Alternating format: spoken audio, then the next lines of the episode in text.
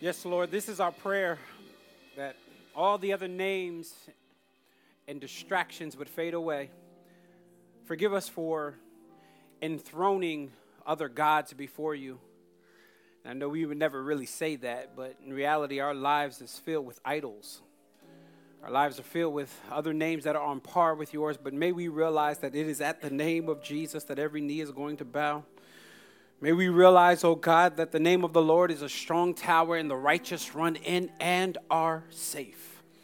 So, Father, I pray, oh God, for the remainder of our gathering, that your name wouldn't just be heard through that song, but it would be preached about and that it would be remembered as we take up communion. So we give you glory, we give you honor. In Christ's name we pray. Amen. Amen. Well, good afternoon, Epiphany Church. It is good to be with you guys. Won't you look at somebody and just say, I'm happy to see you. Come on, they wasn't feeling you. Turn to somebody else and tell them I'm happy to see you today. It is good to be here. Always good to be gathered with God's people, uh, surrounded around the uh, the work of Jesus Christ. I really do have a strong desire to knock off a large portion of Scripture today. Uh, there, there's a lot of reading, so if you'll bear with me, there's a lot of reading that we're going to do today. But once you grab your Bibles and run to Romans chapter five, and once you get there, put your thumb in it and make a left turn and get to Genesis two. And you guys are millennials, so just go to Genesis two because I, cause I, I know y'all on your phones. But if you have a physical, if you're spiritual and you have a physical copy, go to, go to a shade again. go, go, to Romans. Go to Romans. Because everybody that says Shay, hold up your Bible.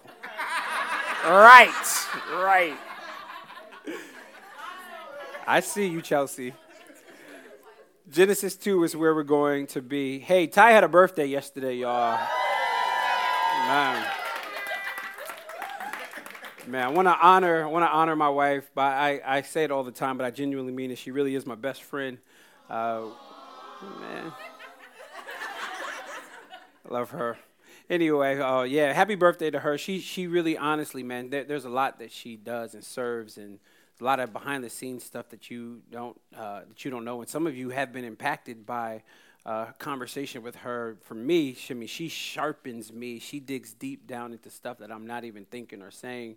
Uh, but at the same time, she knows how to really convict you deeply and lift you back up at the same time. So uh, we honor honor you today.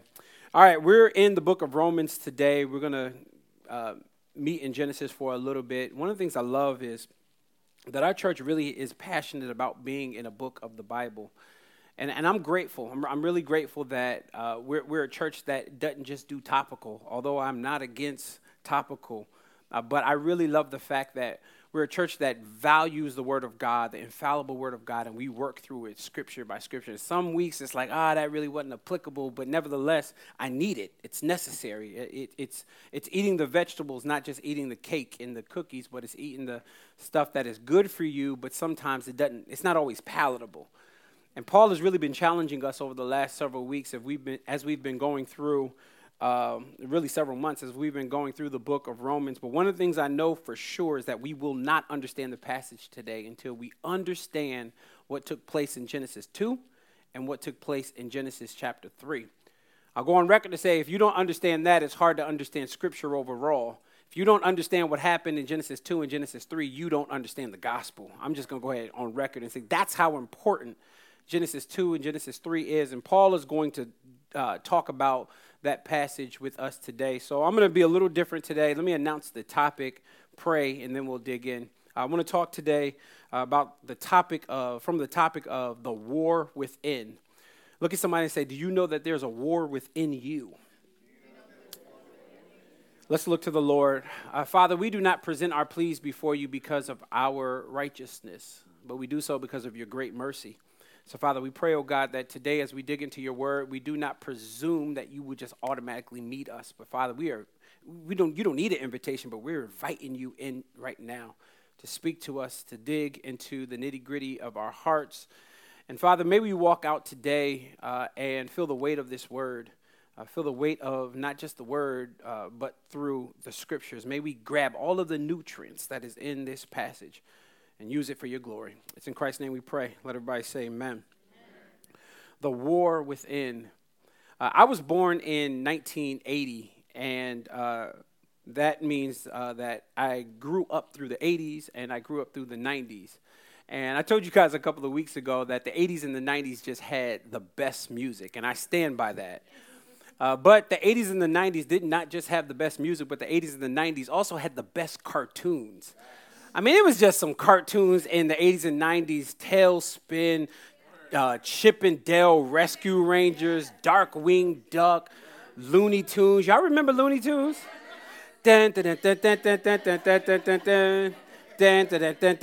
Y'all don't remember it? Oh, there it is. Y'all remember the rest? Dun. Y'all remember? Amen. So, what I love about the cartoons in the 80s and the 90s is that the writer uh, would always want to depict the inner conflict of one of the characters, but when they would do so, they would do so by putting an angel on the right shoulder. Y'all remember this? And the devil with a pitchfork on the left shoulder. It would be the person, and you could tell that they were consciously wrestling, and one would say, Do this and go this way, and the other one would speak against uh, what that one was saying and go this way. And really, what was happening was that there was a war inside that person's mind. And Paul really is picking up the pen today and writing in Romans, and that is what he's dealing with. He's telling us that the one that has per- been purchased by Jesus Christ has put their faith in Jesus Christ. Inside of you, there are two natures. Inside of you, one of those natures, it, it, it really wants to pull you back and bring you, uh, bring you down, but the other one wants to lift you up. Now, what I love about Paul is Paul doesn't just give us this imagery of the inner war and the inner conflict, but he does so by giving us two representatives. The first representative is a man named Adam. The second representative that he gives us in Scripture is Jesus Christ. And those two natures, those two inside of you, listen to me and listen to me well, they don't work well together. The nature of Adam does not work well with the nature of Christ. It's almost like what Gabe said a few weeks ago. I think he was prophetic. The Spirit of the Lord was on him when he said that chocolate and mint don't go together. They, it just, it, there's no combination that that works. I don't care what you say. I don't. The devil's a liar, and so are you. So, listen to me. Those two don't just. I don't care if it's ice cream. I don't care if it's chocolate bar. Whatever it is, it's nasty. Don't. Worry. Now I like mint, and I like chocolate. I just don't like mint and chocolate. And inside of every single one of us, there is a war, and those two war, Adam's, uh, Adam's nature and the nature of Christ, just don't seem to mix. Because here's the reality Adam brought you down with his decision, but Christ lifts you up with his sacrifice. And what Paul is going to present once we finally get to Romans chapter 5, Paul is going to present the idea to us that we are sinners because of Adam, but we are justified because of Christ. But before we do that, let's do a little bit of work in Genesis chapter 2 because one of the things I learned in preaching class is that you never assume that people understand the story. I don't care if you grew up in church, I don't care if you went to Sunday school, I don't care if you think you know the story. Let's go back over it and read the original sin like we've never read it before. Look at verse 15. We're in Genesis chapter 2. I don't know if that air is broke, but if we can get that air on. That'd be good. Genesis chapter 2, if somebody can, yeah, grab that. Thank you. Genesis chapter 2, look at verse 15. The Lord God took the man Adam and placed him in the garden of Eden to work it and to watch it. And the Lord commanded the man, look at this, you are free to eat from every tree of the garden, but you must not eat from the tree of knowledge of good and evil, for the day you eat from it, you will certainly die.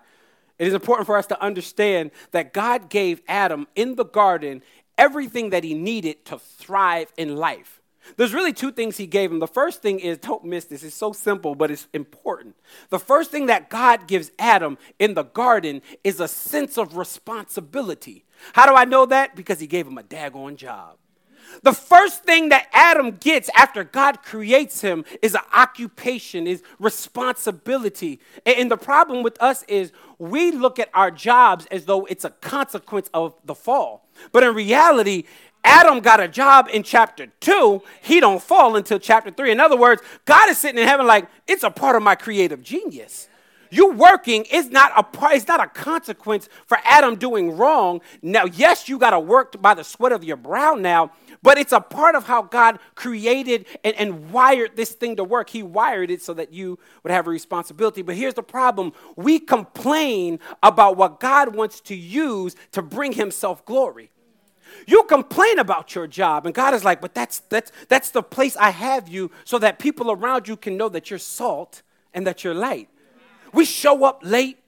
We, we, we act like we sick and we put the sick voice on and we call out just so we can do brunch and have a rest day and have a chill day. But in reality, God is like, but that job that you are complaining about, I put you on that job so that you can reflect my glory, so that you can reflect what real responsibility looks like. And let's stop. Com- if you're complaining about the job that you go to, here's the reality you might need to pray and ask God to switch careers. Because what we've done is we've allowed money to help us to make the decision. I'll take less money as long as I'm fulfilled at what I'm doing. I need somebody to say amen right there.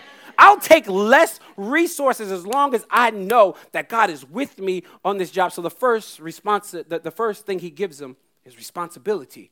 He says, You're, you're, you're going to work. You're, you're going to work a job, and it's not because you know, I'm angry at you. It's not because you failed. You didn't even fall yet. I'm, I'm giving you this job because it gives you responsibility to reflect my glory. The second thing that he gives them, and we often miss this one, the second thing he gives them, according to verse 16, is freedom.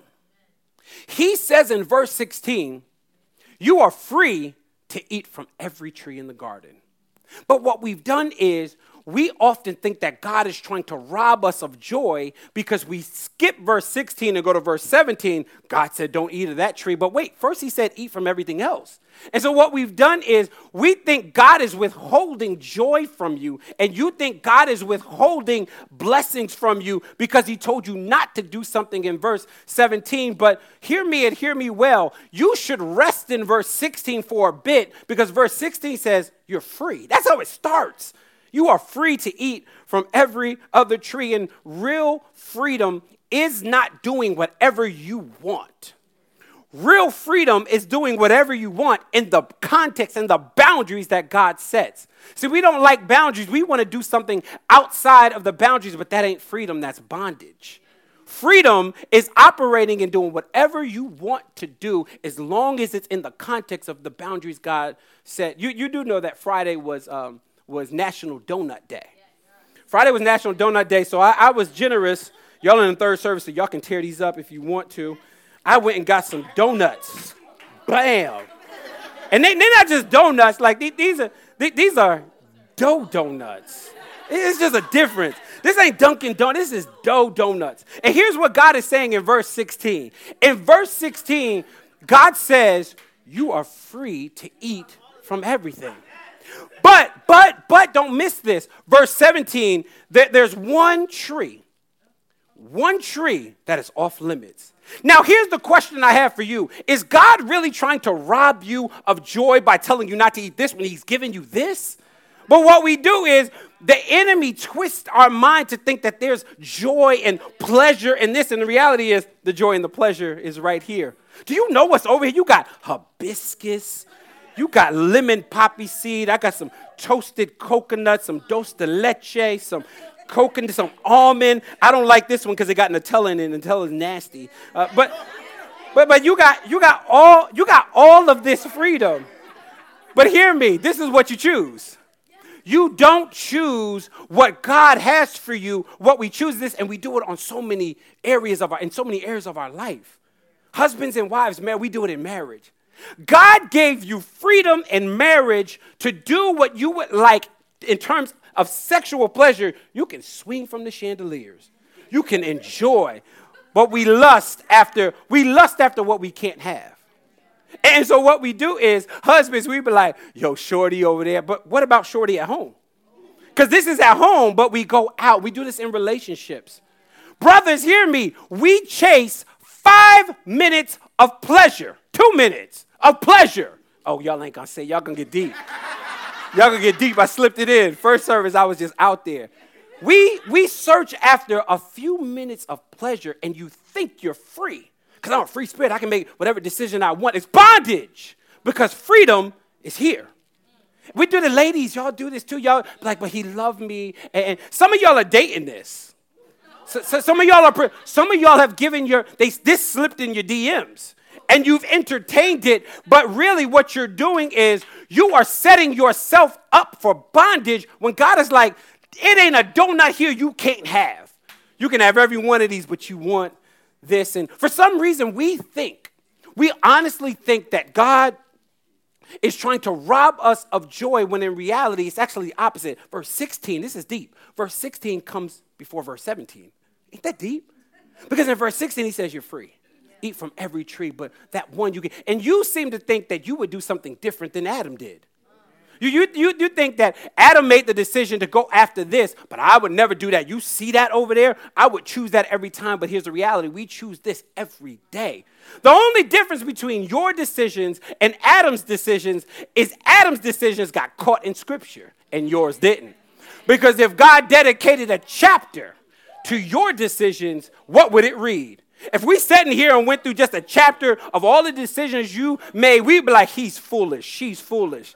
But yet we look at Adam, and for some reason, we think that Adam did something that we would never do. But the reality is, we choose the munchkin over the pile of donuts all the time.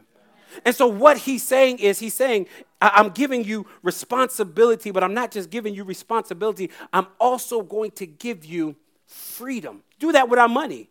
With our money, we be like, you know, God has given you abundance. Some of y'all make a lot of money, and God has given you all that. But what you do is, God is like, I just want a piece.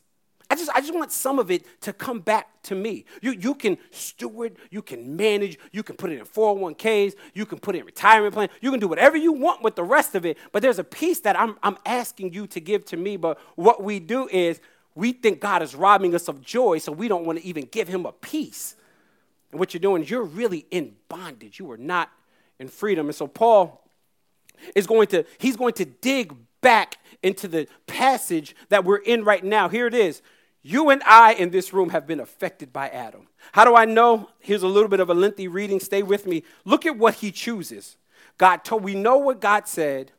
We know God said, eat of every tree, but don't eat of this tree. Now, me, I, I'm like Adam, like, bro, build a fence around the tree so you'll never touch it. But watch what Adam does. Verse 1 of chapter 3. Y'all still with me? Now the serpent was most cunning of all the animals that the Lord God had made. He said to the woman, Did God really say, You can't eat from any tree in the garden? The woman said to the serpent, We may eat of the fruit of the trees in the garden, but about the fruit of the tree in the middle of the garden, God said, You must not eat it. She added this, or touch it, or you will die. Verse 4 No, you will not die.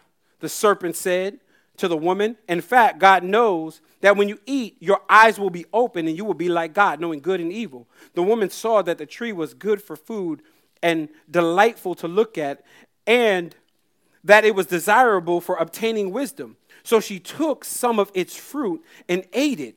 And she also gave some to her husband who was with her, and he ate it. Then the eyes of both of them were open, and they knew that they were naked. Watch how foolish this is. So they sewed fig leaves together to, uh, to make coverings for themselves. Those things will dry up by tomorrow. Verse 8. Watch, he, it's more foolishness. Then the man said to his wife, uh, said, uh, the, and the man and his wife heard the sound of the Lord God walking in the garden at the time of the evening breeze, and they hid themselves from the Lord. Do you know how foolish that is? That God in heaven, you think God in heaven actually is looking, going, man, like, I can't see Adam and Eve. See, that's what sin does. Sin makes you stupid. Sin makes you foolish. It's, it's temporary mental insanity. Whenever we fall down and we, we go into a depth of sin and we're chasing the munchkin versus eating what God has given you, we are temporarily insane because it makes us foolish. Here's foolishness number one they took fig leaves which is going to dry up, which will not last for them. It's temporary. But not only that, they probably got behind a tree and hid from the God who created the tree. From the God who created them, you cannot hide from God. Look at what God does. First question ever asked in the Bible. Here it is, verse 9. So the Lord called out the man and said, Where are you? Like, whenever God asks a question, it's always rhetorical. You, like God's not in heaven going, oh my God, I really can't find them. Spirit, did you see them? Jesus, did you, where, where are they at? I can't find where they are. And, and God is not in heaven sitting there really waiting for them to say, here I am. He's exposing to them that you're far from me. He's exposing to them that I know that you did something and you broke fellowship you disconnected. The first thing sin does in relationships, it breaks your relationship with the Lord. But it doesn't just break your relationship with the Lord, it breaks our relationship with others. Verse 10 And he said, I heard you in the garden, and I was afraid because I was naked, so I hid. Then he asked, Who told you that you were naked? Again, rhetorical. Did you eat from the tree that I commanded you not to eat from? And the man replied, Now watch. The first distortion is your relationship with the Lord. Watch the second one. The woman you gave me, she gave me some of the fruit of the tree and I ate it. So, in other words, sin always distorts relationship with God, but it distorts relationship with us. Because the first thing Adam does is points at his, at his wife and say, It's her fault. But she, she, she likes the blame game too, and watch what happens. The man replied, The woman you gave me, she gave me some of the fruit and, of the tree, and I ate. So the Lord God asked the woman, What is this that you have done? And the woman said, The serpent deceived me, and I ate. So God looks at the serpent, says to the serpent, Because you have done this, you are cursed more than any, lives, uh, any livestock and more than any wild animal. You will, uh, you will move on your belly and eat the dust all of the days of your life. I will put hostility between you and the woman, and between your offspring and her offspring, and he will strike your head, and you'll strike his heel. And he said to the woman, now he's turning from the serpent to the woman, I will intensify your labors and uh, your, your labor pains. You will bear children with painful effort. Everyone, woman that's uh, expecting a baby, or if you're a husband and you're going to be holding your wife's hand, you need to thank Eve for childbearing that is painful. In fact, y'all can take that up with her when y'all see her. But not only that, your desire will be of uh, that for your husband, and he will rule over you. Verse 17, and he said to the man, Because you have listened to your wife and ate the, uh, from the tree about which I commanded you, uh, do not eat from it. The ground is cursed because of you. And you will eat uh, from it by the means of painful labor. And all the days of all the days of your life, it will produce thorns and thistles for you. And you will eat of the plants of the field. You will eat bread by the sweat of your brow until you return to the ground, since you were naked. Now, notice something here. Adam and Eve really don't have an expiration date. He created them. We don't know if they're going to die. But now that they've eat, eaten from a forbidden tree and they were disobedient to the Lord, he now pronounces that you'll die. How do I, how do I know that? Because it says, from, For you are dust, and you will return to dust. The man named his wife Eve because she was the mother of all living things. The Lord God made clothing from skin for the man and his wife and clothed them. Do you know how dope that is? Because here's the reality God, God, God shows us, or Moses shows us, that they've created, uh, took fig leaves and created for themselves coverings. But we know that that's temporary. So God is so gracious. He said, I'm going to give you something that's longer lasting. I'm going to put skin on you. Now, here's what's crazy where did they get the skin from? Because everything is, is perfect continuity up until this point. Ain't no slaughtering, ain't no killing. So, where do you get skin to cover them? Here it is. I love God because He's so holy that His holiness would not allow their disobedience and sin to not go punished. But instead of killing Adam and Eve, He sacrificed an animal and put the skin on them. See, because God will never allow our sin to just go unpunished, which is why we rejoice in Jesus Christ and we're not up here sacrificing animals because there's a sacrifice. See, God is the first one to provide a sacrifice for Adam and Eve, but He's the last one to provide a sacrifice for you and I. Let's finish up here, at least uh, Genesis 3. And the Lord said, Since the man has become like one of us, knowing good and evil, he must not reach out and take from the tree of life and eat and live forever. So here's grace. So the Lord God sent him away from the Garden of Eden to work the ground from which it was taken. He drove the man out and stationed a cherubim and a flaming, whirling sword east of the Garden of Eden to guard the way of the tree of life. Do, do you know what God just did? God's like, listen, he was foolish to make the decision to eat of the forbidden tree, so therefore I can't trust him again, so I got to kick him out of the garden. That's grace. That is grace. It is not, it is, you think it's a punishment because God sent him out of the garden, but if he left him in the garden, he might eat again from the tree. So God is like, I'm going to kick you out, but I'm not just going to kick you out. I don't trust you, so I'm going to put a cherubim with a flaming torch in front to guard the tree to stop you from going down. See, that's what I love about God. God has a way of stopping our foolishness from continuing. Wow. So he kicks him out of the garden. And I know what you're doing. I, I, I, know what you're doing. You were saying right now, that's a nice story, but what does Adam have to do with me? Everything. The moment Adam sinned and died, you died. Okay. The moment that Adam ate of that, was disobedient to God and ate from that tree, you might as well ate from the tree because you and I have died. Everything that Adam did messed up. I mean, that's why we got tsunamis. That's why we got hurricanes. That's why we got sickness. That's why we got death. You and I have been affected by Adam. So, in other words, there is that war that I'm talking about within is the nature of Adam. I love the way David says in Psalm 51 David says, uh, Behold, I was brought forth in iniquity, and in sin did my mother conceive me. That doesn't mean that David's parents were in the back of a Toyota Camry at the creep spot. That's not what he's saying. He's saying that the moment I was born, I was a sinner. The moment, like, hear me, it was over before it started before you. You, you, you didn't sin and then have a nature of sin. You sinned because you had a nature of sin. There's a difference in how, don't flip flop this. You are a sinner at the core of who you are. And I know you're in here like, Pastor, you tell me I'm a sinner every single week. That's depressing. No, it's actually rejoicing because sinners get to be in the presence of God if we trusted in Jesus. So it actually helps us to rejoice. And David was born a sinner because his father was a sinner, and because his father was a sinner, and his father was a sinner, and his father was a sinner, tracing all the way back to the original sin. The original sin has fractured the world. And for some reason, we, we think that our sin doesn't affect others. We think that we sin in a vacuum, but your sin has a ripple effect. When Adam sinned, it affected another generation and another generation. And another, like, wouldn't it be wonderful if we got to the place where we made decisions based on knowing how our sin was going to impact somebody else? Wouldn't it be wonderful if we thought about our children and our children's children and their friends? And your sin has the ability to fracture all of that. Your sin has the ability to mess up a whole. Like, can you imagine that? An entire generation that is not born yet, your sin has the ability to affect them. You have inherited sin because of Adam.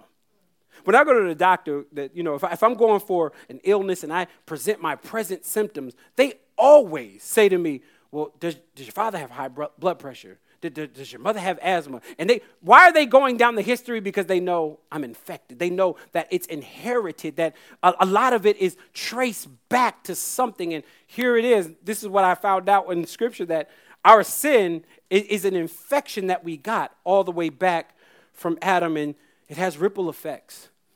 Your decisions, you, you think it's fun, because I, I know how we do. I lived a miserable life of sin. Nah, it wasn't that miserable. Oh, y'all being deep today. It's, it's, it's, what time is it? It's 2.35. Y'all being deep today. No, sin might not have been, it might not have been unpleasurable, but here's the reality. Your sin has affected somebody else. It has affected those that aren't even born yet. So here's the question. How does it impact us? Go to Romans chapter 5. Um, the remainder of my time, I'll just deal with a few of what Paul is saying. Now that we understand Genesis 2. Now that we understand Genesis 3, look at what he says in Romans chapter 5, verse 12. Therefore, just as sin entered into the world through one man, and death through sin, in this way, death spread to all people because all have sinned. Look down at verse 14. Nevertheless, death reigned from Adam to Moses, even over those who did not sin in his likeness, in the likeness of Adam's transgression. He is a type of the one to come. Paul identifies that Adam is a representative of all of humanity. Paul is, is basically saying Adam messed it up for you so bad that the, the tug and the, the pull that you have towards sin it, it isn't some like anomaly. It's actually a part of who you are. See, the reason why it's easy to fall into sin and hard to do the things of God is because you have a bent towards sin. It, like, it's natural. It, sin doesn't take, sin is easy. But, but discipline in spiritual things is hard. Fasting is hard. I need somebody that's hungry to say amen. amen. Listen, re- reading your word takes discipline. Prayer takes work. And we don't like to work. The reason why we don't like to work is because Adam is inside of you going, come on back here. The original sin is inside of you, pulling you back, which is why it's always easier to fall into sin than do the things of God. Because sin is a text message away. You can slide in somebody's DMs right now and be in sin this afternoon. And so, so, so I pray that God would make sinning hard. I pray that you, you would be so convicted by sin that you know that Christ is, the nature of Christ is ruling over you in such a way that Adam doesn't have a pull on you anymore, but we've submitted to Adam. Adam is some of your lords. Adam is the, the God that you are submitting to, but you would never say that publicly, but your life reflects that. And here's what I know the moment that Adam sinned, the Bible says here in verse 12 that death spread to all men. That this idea of death re- refers to two things a physical death. We know Adam and Eve ain't walking the earth no more because God said you're going to return to dust. But it also refers to a spiritual death. The moment he died, you and I spiritually died, and we've been. That's why the scriptures are two chapters of man in perfect state. The rest of them it's all us trying to get back to the Lord. The rest of it is all us warring, trying to get back to God. And I love the way Paul says it later on in Ephesians chapter 2. You were dead in the trespasses of your sin, in which you once walked, following the course of this world and the prince of power of the air. And then here it is, the nature. He says, and by nature you were children of wrath. It's a part of who you are. It's a part of your DNA, which is why it's always easier to fall into it because this word death spread, this word spread in the Greek literally means transmission. You are transmitted. You have a spiritual disease called sin. And that spiritual disease, you got in contact with it the moment you were born because you were born of a sinner. And then, see, here's why Jesus is dope. Because when Jesus comes on the scene, he ain't born of Joseph. So he's able to skip all types of sin because what Mary was was just a womb that held our Lord and Savior. So he's able to be born sinless. You and I, not so much. You and I have to be born with some type of inherited sin because it's hereditary. It's a part of you who you are, and you think that taking two pills and calling the doctor in the morning is going to be the remedy to get you out of sin, but it's not. There is not. Theraflu ain't gonna help you. Robitussin ain't gonna help you. Here's the crazy thing: those of us who know that we've been infected with sin, we always want to argue with the doctor on how to cure us. Like my, my, my, my oldest son, when he was younger, you know, we, if he got sick, we'd give him Robitussin, but he only liked grape.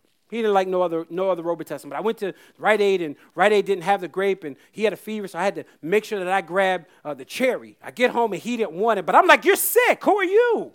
You don't get to tell me what's good for you. You need to take it. And unfortunately, we, we don't like the, the, the, the, the, the, the calling that God has, what he, what he uses as a restorative message, a measure. What I love is God diagnoses us today. He says, You're sick.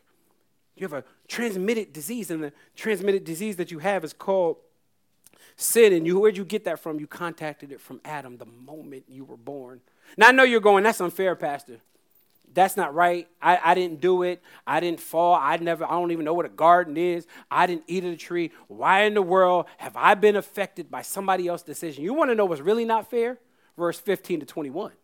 What's really not fair, you think it's not fair and you big mad at Adam because Adam ate of the forbidden fruit and therefore you've been impacted. But here's what's really not fair that by one man's act of righteousness, many were made righteous.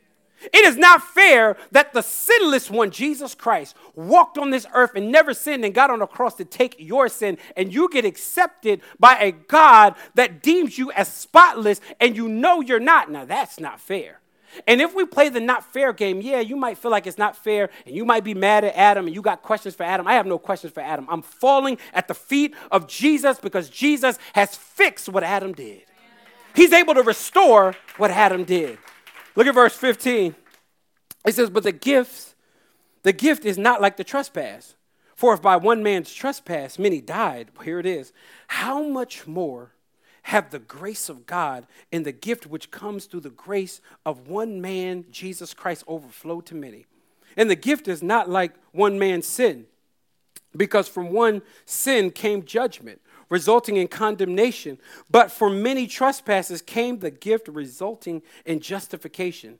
Since by one man's trespass death reigned through that one man, how much more will God, uh, how much more will those who receive the overflow of grace and the gift of righteous, righteousness reign in the life through the one man, Jesus Christ? So then, as through one trespass there is condemnation for everyone, so also through one righteous act there is justification leading to life for everyone.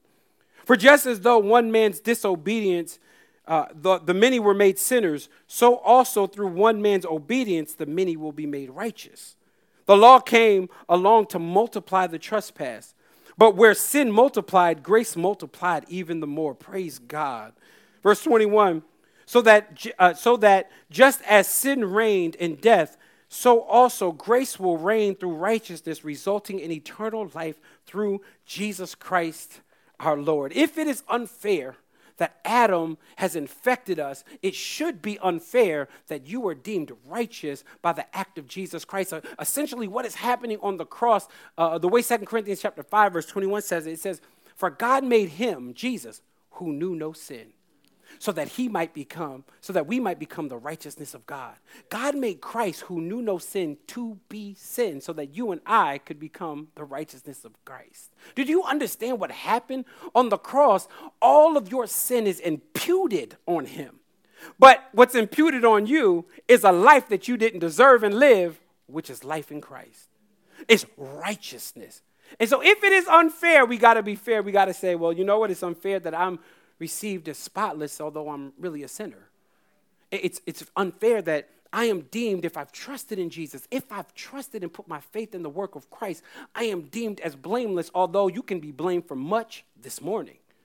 But you were deemed as spotless and righteous. In Adam, I was condemned, but in Christ, I get justification. In Adam, I'm guilty. I mean, yeah, I'm guilty, but in Christ, I'm innocent. In Adam, death reigns, but in Christ, life reigns.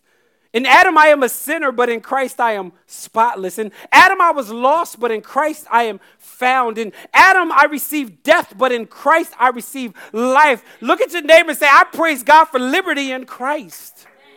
There, there, there's a song that says, I got my liberty, I got my liberty, I got my liberty in Christ. My chains are broken down. Jesus has set me free. I got my liberty in Christ. And I love the way Paul will say it later on. He says, He who the Son set free is free indeed. You are free because Jesus Christ has fixed what Adam messed up. Yeah, I know Adam broke it all. I know, I know you gotta work from the sweat of your brow. Some of y'all going to work right when we done. Some of y'all are coming here from. I get it, I understand, but here's what I know: I can rejoice in my Savior because even though all that's gonna happen now, one day, one day I will not have to work to the sweat of my brow. One day I will not have to evangelize because everybody around me is saved. One, one day we will not have to go to hospital visits because there ain't no hospitals in heaven. Well, one day we will not have to go to the morgue because there is no death in heaven, but we'll get to enjoy God forever. Why? Because of one act of righteousness through the work of Jesus Christ. And I thought you'd be a little bit more excited about that. There are two representatives in you Adam and Christ. And which one are you submitting to? Three years ago, I went to, um, I went to Israel. And when I went to Israel, they, there, there's two bodies of water in Israel. There's two main bodies, I should say. The first is to the north, it's the Sea of Galilee. You've ever heard of the Sea of Galilee? There, there are many stories in the New Testament about the Sea of Galilee, and in this sea, there's life and there's fishing and there's vegetation, there's seaweed, there's actually vegetables on the shore because it's actually not a sea uh, as in salt, but it's, it's actually like fresh water. It's more like a lake. It is beautiful. I've been there. I've jumped in the Sea of Galilee and got to swim. Beautiful. And it represents life. But if you go 60 miles uh, south, 60 miles south, there's another body of water. It's called the Dead Sea. And in the Dead Sea, there's an inlet, so water pours in, but there is no outlet. And because there is no outlet, water, two million uh, pounds of water pours in on a daily basis. And when it sits in this, in this, in this pond like, it evaporates, but what you're left with is a higher concentration of salt. And so because the salt, it's 10 times saltier than any ocean. And the reason it's so salty is because the water is not flowing. So no fish can swim and live and survive in the Dead Sea.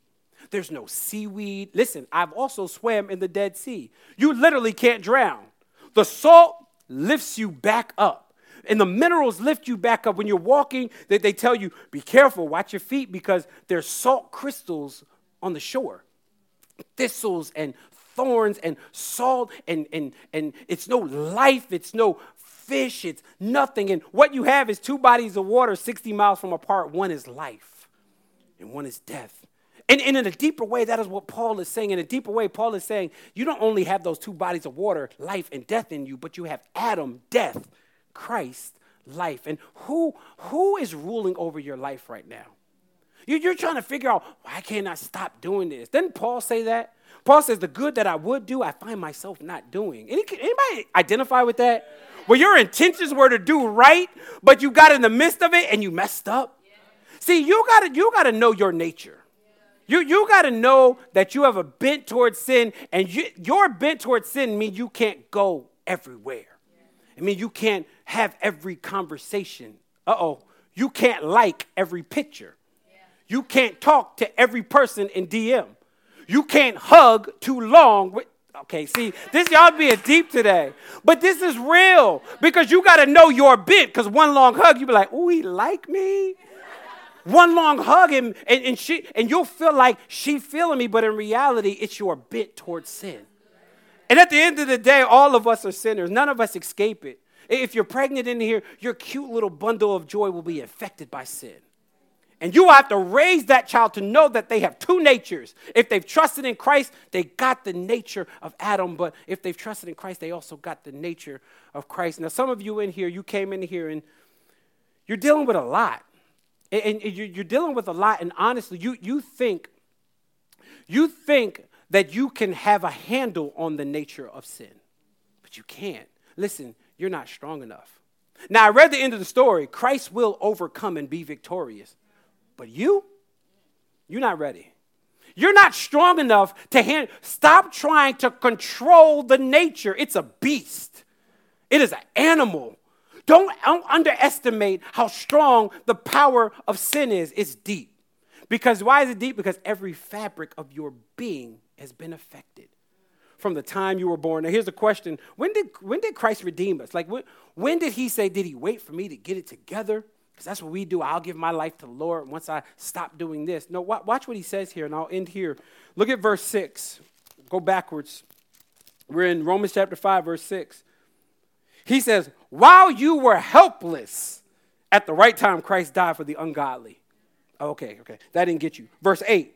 God proves his own love for us that while we were sinners, Christ died for us. Okay, that didn't get you. Verse 10 keeps on going. For while we were enemies, we were reconciled to God through the death of his son. Like Paul just said, God lavished love on you while you were helpless, while you were a sinner, and while you were an enemy of God. That's when he said, That's mine. See, you think that your past has disqualified you, but in reality, your past didn't disqualify you, it made you a prime candidate. Because God looks down and says they dysfunctional, they messy, they got the nature of Adam, but you know what I'm gonna do? I'm gonna lavish love on them. And when I lavish love on them, they're going to see that I'm more beautiful than the temporary pleasure that they've been having. Who in here has been ruled by Adam? And you've been submitting to Adam. You've been giving your life to Adam. Today it should stop. There's a new master that's on the throne that's knocking, going, I'm at the door of your heart. And I want you to accept me. And if you have accepted me, I want you to stop submitting to Adam because I have rule and I have reign. And I know the end of the story. Do you know what God said when we first fell? He said, He said to the serpent, You're gonna bruise his heel, but he'll crush your head. It's like I'd rather a bruised heel than a crushed head because a, a crushed head is fatal, and that is what Jesus Christ will do. When he comes back for us, you will, it's really not a war at all. See, it's a war for you because you're wrestling. But for Christ, like we don't believe in dualism. Like God, uh, Christ and and and and and and, and uh, the enemy don't have equal power. Oh, Christ will Christ will flex his muscles. But while we're here, we have to submit to Christ and not submit to Adam. Father, I pray for everybody in this room. Father, may we hide this word in our heart. Because reality is, many of us are wrestling. Adam has ruled over us, and Adam has informed our decisions. When I say Adam, God, I mean the nature of sin. And it's tricky. It's tricky, oh God. We get bad. We don't go into it thinking we're going to sin. That's a rare person. Reality is, we go into it thinking we're strong enough. But the moment we get into it, that thing eats us alive. So we fall into the nature that we have. But Father, I pray today that that nature wouldn't rule over us. That Christ would rest in our hearts in such a way that we would see the beauty of Him. And seeing the beauty of Him helps us to see the fleetingness of everything else, the fickleness of everything else. So, Father, tomorrow's not promised, Lord. I know somebody in here thinks they got time, but they don't have time. You know when that day will end for them. My deepest fear, oh God, is that they'll hear this and stay in love with the original sin and not love you. So, Father, I pray, oh God, that you would ransom hearts in this room. Ransom hearts that don't know you. I love Ephesians 1 18 for the, having the eyes of their heart enlightened. That's what we need. We need you to enlighten our dead hearts. And for the one that has trusted in you, oh God, but has been going back to that thing, oh God, break it today. Deliver today. Set free today. God, I'm not just, this is not a hyperbole prayer. I genuinely pray that you would break that stronghold so that we can enjoy you. In Christ's name we pray. Amen.